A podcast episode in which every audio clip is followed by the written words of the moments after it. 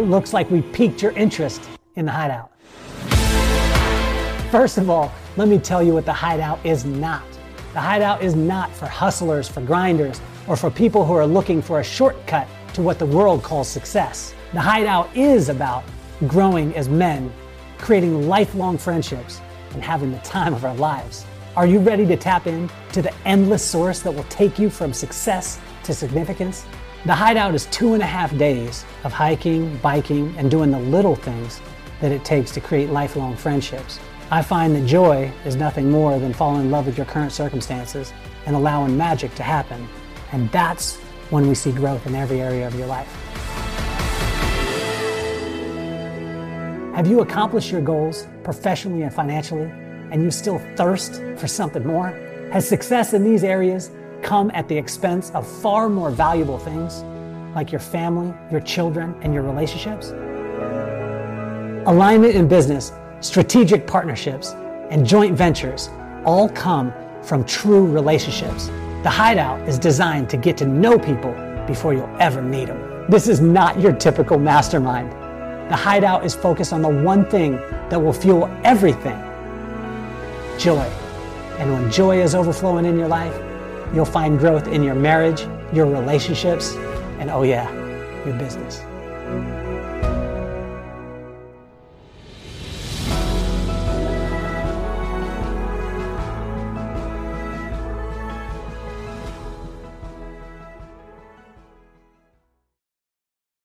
Welcome to the Kelly Cardenas podcast, where attitude is everything. Today is Friday, and today is the first show of Unscripted. And I'm very excited to be able to be here and to be able to share. People have been asking me over and over again can you go on another podcast? Could someone come on your podcast and interview you? And I wanted to give you exactly what it is that you wanted. So we're going to spend some time. We're going to uh, talk about a couple of things today. Number one, being yourself. Number two, making friends. And number three, writing and how this can make a difference in every aspect of your life. I want to jump right in to being yourself. Now, this is a cliche kind of thing that I hear all the time and you know, you hear people say it and for a long time in my life I didn't understand it people would tell me, and my mom especially, and my dad would be like, Kelly, all you have to do is just be yourself and everything else will work out. And I was like, yeah, yeah, but I got to be this, I got to be that, I got to get to this point, I got to get here. And what I want to encourage every one of you out there is to listen to my mom and listen to my pop. I didn't for a long time. And then when I started to settle in and realize that I couldn't be anybody else, and my, I was talking to my daughter, I was on a dog walk with her one time, and I tried to be all uh, philosophical. And I was like, baby, you just need to be yourself. She was like, yeah, yeah, dad, everybody else is taken. And then she moved on. And what I realized was is that what my daughter saw is so simple. I had been striving and working because I thought it was about accomplishment. I thought it was about me getting to a certain point and then thinking that everything was going to be okay at that time. Well, I had to start asking myself, how did this start to come about and when did I realize it? How, where was the foundation laid? So it goes on back. And I got a chance to be on a podcast just recently and it was unbelievable. Michael Stein, and if you haven't got the chance to be able to uh, listen to him, Long Shot Leaders, you will absolutely love it.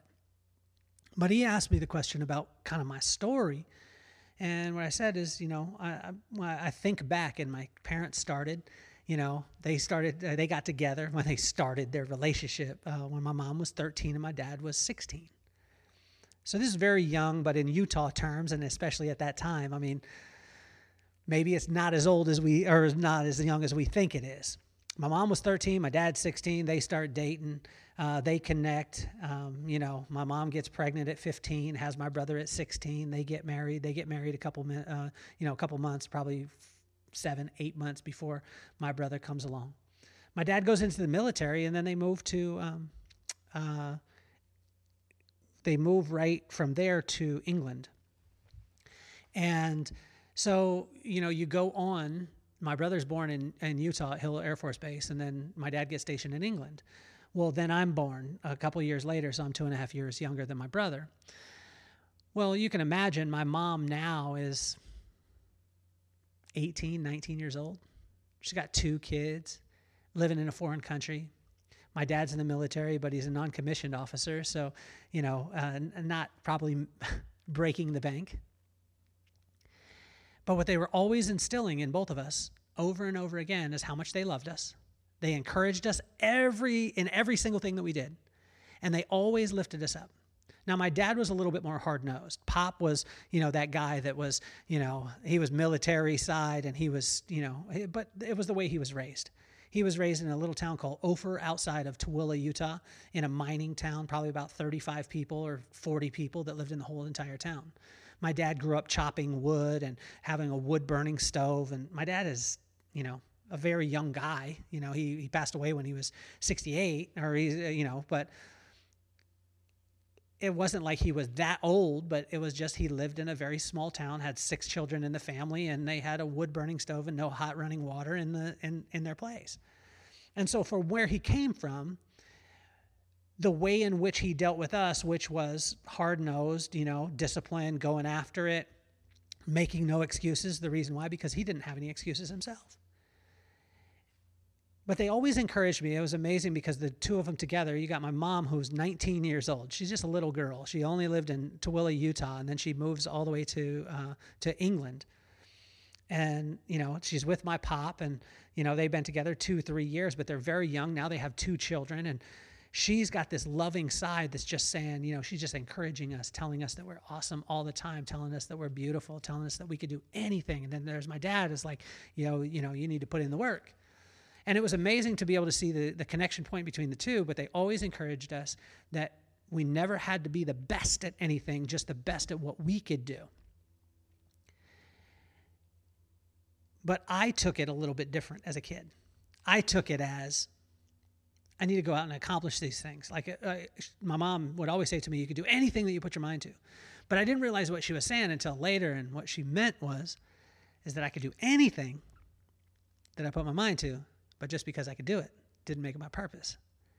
And she said, Your purpose, son, is just to be Kelly. And so I want to encourage every one of you that is listening, that is watching. First, I want to encourage you on this subscribe to the YouTube channel. Do it. It'll help me with my son because my son Maddox thinks I'm cool if I have more subs. Just mash the button. You're watching it anyway.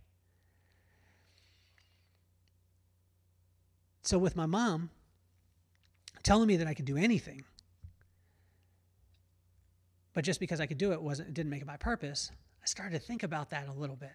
I started to set back a little bit and started to say, man, yeah, could I go out and do X? Yes, I could accomplish it, but is it what I need to be doing?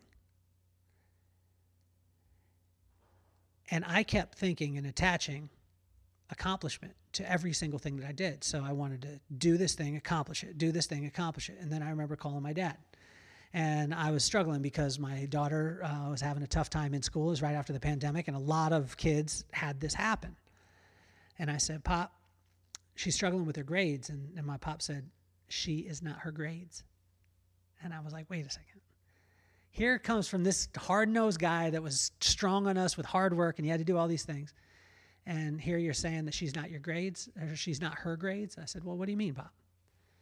He said, Well, son, she's not her grades. And if you only congratulate her when she accomplishes something, then she's going to get in that accomplishment mode and think that she has to accomplish something for you to be proud of her. So just encourage your son. And it clicked. And it helped me to realize that me encouraging her to be herself.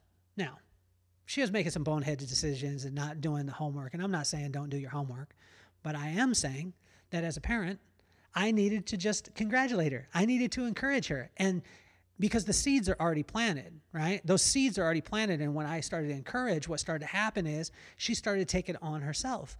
And she started to see that she had value. And when she had value, then she wanted to continue to increase and get better.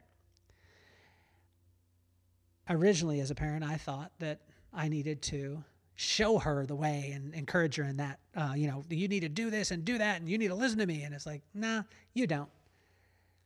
Why not just be encouraged to be yourself? And being yourself is is probably one of the simplest things, but it's probably one of the hardest things.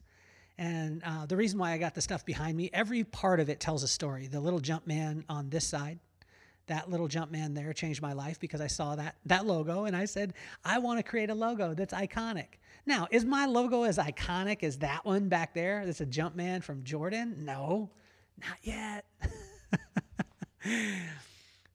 but it gives me something to have some fun with, and I don't have to do my business or my life or my relationships or my the way that I raise my kids exactly the way that everyone else does. I could do it signature to who I am. And when I'm doing that, then I don't have to prove anything and I don't have to do anything. Those shoes that are up on top of it is a Jordan 4, and those Jordan 4s came out in 1989. My parents, we were living in a, uh, in a, a double wide mobile home in Vista Del Mar outside of Lompoc, California. That's actually in Gaviota. We used to drive about 40 miles each way to high school. My dad made $1,100 before uh, taxes. And me and my brother went to our parents and said, and he was the only one working. My dad's the only one working. So eleven hundred dollars a month. He gets paid one time a month, and he uh, the eleven hundred dollars was before taxes. And my brother and I went to him and said, him and my mom, and we said we want Jordans. He said, "Why you need Jordans, boy?" He always called me a boy. I said, "Boy, why you need Jordans?" I said, "Well, I want to play basketball, and these are the best shoes out there, so I want to." And he said, "Boy, you need to go out and get back, good at basketball before I buy you them shoes." and I thought he was gonna stick to his guns and you know all the stuff, and then they they went and bought my not only one pair but two pair, one pair for me and one pair for my brother, one hundred twenty five dollars a piece, so two hundred fifty dollars worth of shoes on eleven hundred dollar income in a month. At the time, I didn't understand it. Everyone thought that I was cool because I had the shoes. I wore the little tag on them. If you know, like sneakerhead kind of like that's some OG stuff and he had a little tag, and kids were jumping up and down on him and stuff like that. But I didn't realize it, how important it was till later. And so when we started our company, you know, we were in the professional beauty industry. We had salons for years until we sold them a couple years ago, and um, I would only allow regular not regular shoes, but like dress shoes. Didn't allow tennies in the in the place as you know part of our culture. And then we got to a point, and I said, you know what? I want to have people wear Jordan 3s and Jordan 4s as a thank you to my parents. So it became a part of our culture, right? It wasn't like the thing to do, it wasn't the thing that I recommend you doing. But if you've got a business out there, if you're an entrepreneur, make sure that you're just yourself and you make your business based around yourself. You make your systems based around what your systems are. Guy asked me earlier, he said, Well, how do you do your process and procedure? How do you mark it down? Do you do it in Word? Do you do it on video? Do you do whatever? And I said, Well, I'd have to talk with your company. Because if you have a company of 19 year olds and you're doing a Word doc, they're not going to uh, read it. If you have a bunch of 45 year olds and you keep doing dancing TikTok videos, to show your procedures, they're probably not going to get it. Actually, they might because TikTok now has infiltrated people that shouldn't be on TikTok. but it was communicating in the way of just being yourself. And so not only being yourself can uh, be great in like style and, you know, you as a person, but also think about just being yourself in business. Think about being yourself in a relationship. Think about being yourself in a friendship. And when you do that, you become signature, you become so much more valuable. There's a couple of things, and I'm going to show you. I, have actually got one that's on this side. I'm backwards there. So that one is a, a statue of Redman. I'm a big fan of Redman. And these are from Concrete Jungle. I'm going to show you another one. This one's a, a statue of Biggie. And this statue of Biggie, there's only 500 of them made. Concrete Jungle. I'm not sponsored by them yet. But I like these. You see his chain, his chain moves, and he has different heads that you could put on. Now, people ask me, like, why would you have that? Because I want to. Because I love hip hop. I love little statues. I think they're kind of cool. They have interchangeable arms. Does that mean anything? No. To you, it means something to me. But when I give myself the freedom to just be who I am, then people catch on. Or sometimes they don't. And that's okay. But I find that the most successful brands, the most successful companies, the most successful organizations, relationships, friendships are all because the people are truly just being themselves. And that's what I want to invite every one of you to do. The second part of this that I told you that, that I wanted to cover, and this is again just kind of unscripted. Like I just want to come on, I want to talk with you guys and you know chop it up. I, I want you to know that uh, Jordan 4s I think are the best sneakerhead shoes of all time, and the Breds, those are the ones. And then uh, these shoes behind me the, uh, on this side is the Air Force Ones. So these Air Force Ones were made by our crew. Um, before we sold the company, the, the whole crew made me these shoes. They have lemons on them right back over there. So the lemons are because you make lemonade, whatever circumstances you have. You add a little sugar, you add a little bit of water, and the nastiness of life becomes very sweet and it becomes one of the greatest drinks of all time. So they made me these shoes and it was great. I never wore Air Force Ones before, but I just think they're really, really cool and they're, again, signature to who I am. And this goes right into the uh, second part that I want to cover today, or I want to talk about with you about, is just honestly make friends. Like make friends because when you make friends, you don't have to be that good at anything. And I've lived a life of not having to be that good at any particular thing, but just trying it out.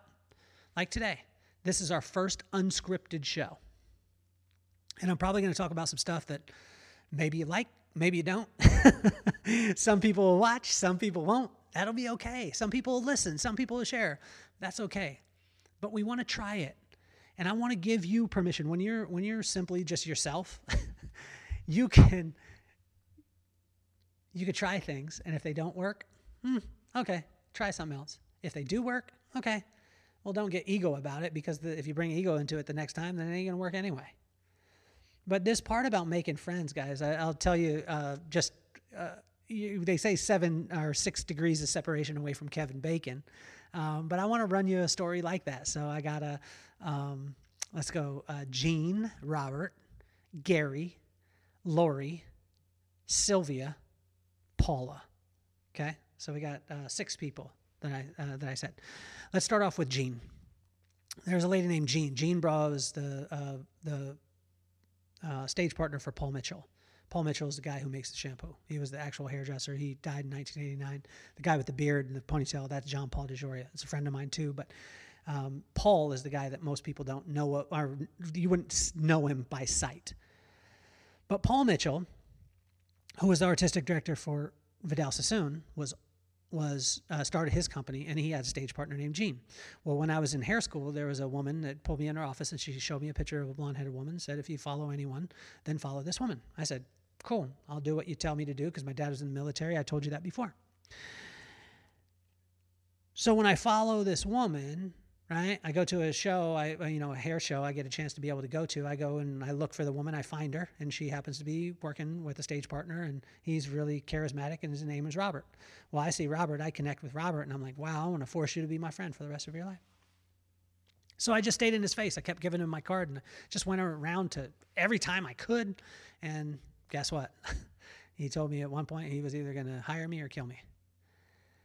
So I stick with Robert. I make him my friend. Well, Robert has a friend named Gary. Well, Gary becomes my friend. We talk throughout time, and he keeps inviting me to this birthday party, and I never go for seven years. And then he's like, Will you come? And I said, Yeah, I guess so. And the reason why I didn't go is because I had to ride motorcycles, and I didn't have a license. So my wife got me a motorcycle license and said, Hey, uh, you know, you can go with um, Gary. I said, Okay.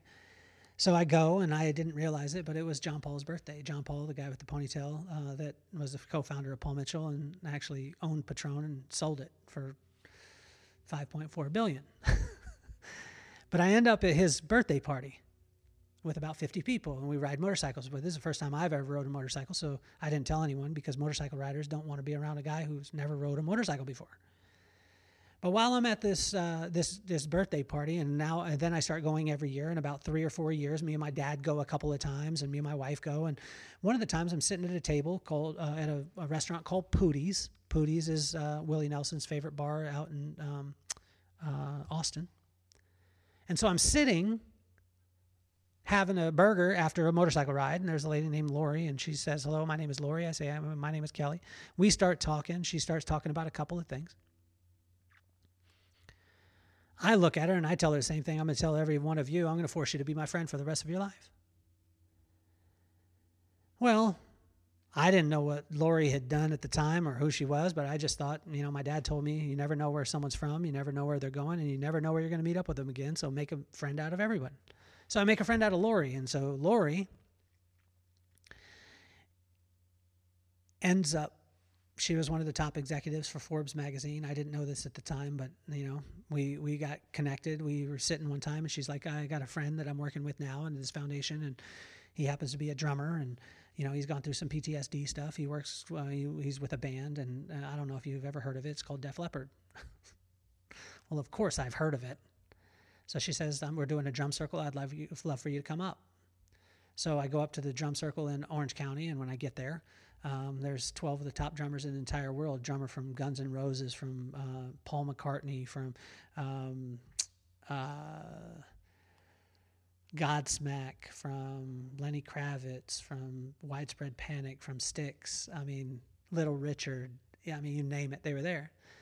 Well, I only ended up there because I became a friend of Gene's, who was a friend of Robert, who introduced me to Gary, who introduced me to Laurie. So there was another experience that I had, and I'll circle back on this. There's another experience that I had with a uh, my my daughter was a, a, big fan of Kidz Bop, and so I wanted to take her to the Kidz Bop concerts, and so I took her to the Kidz Bop, and when I did, um, we went about three or four times, and we got meet and greet, and we sat front row. But I would always I would just always watch people, and so we're front row, uh, you know, or second row center, and I'm looking around at the crowd and I watch four or five people walk in and they don't have any kids with them. So I'm thinking they got to be family members of someone in the band. So I watch them the whole time and they're cheering every time there's a solo, but they keep cheering louder when there's one solo. And it was my son, uh, my daughter's favorite pop star, which his is named Isaiah Morgan.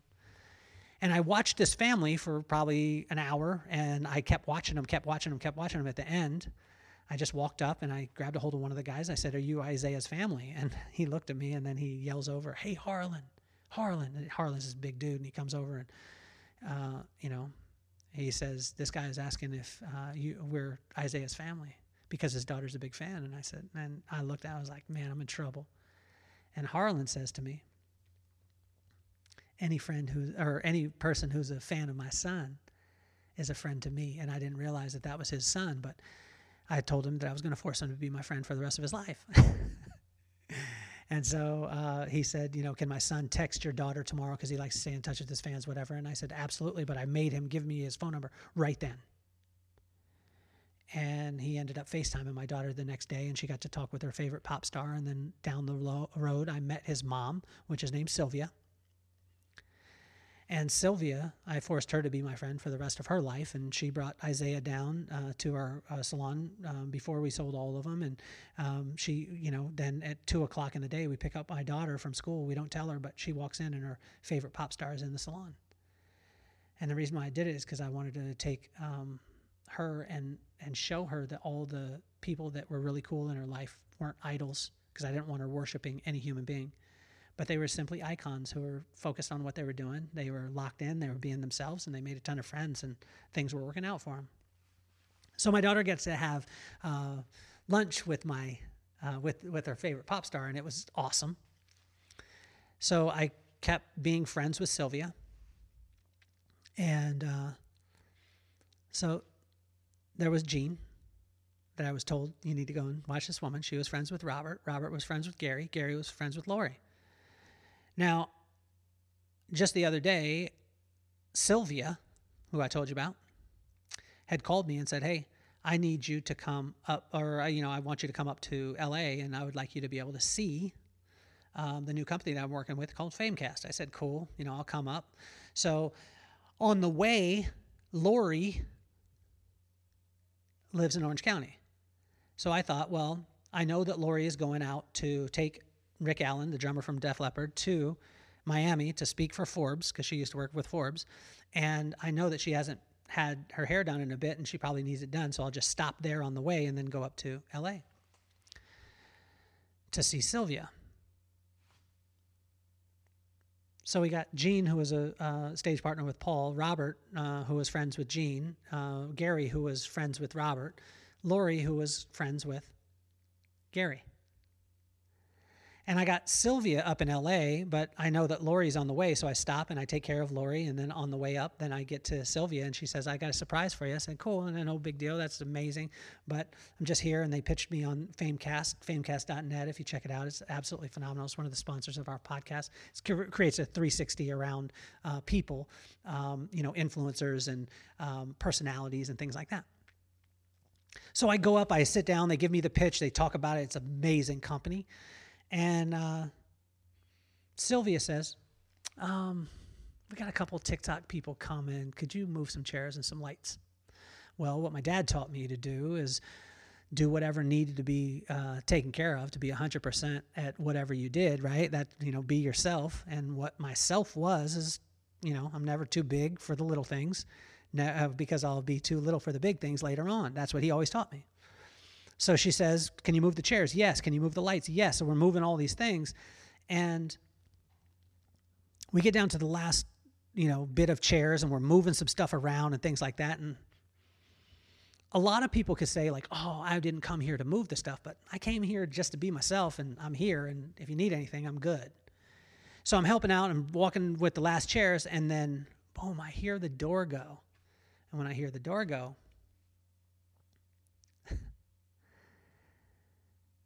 I hear some rustling a little bit and I hear some footsteps, and then I look up.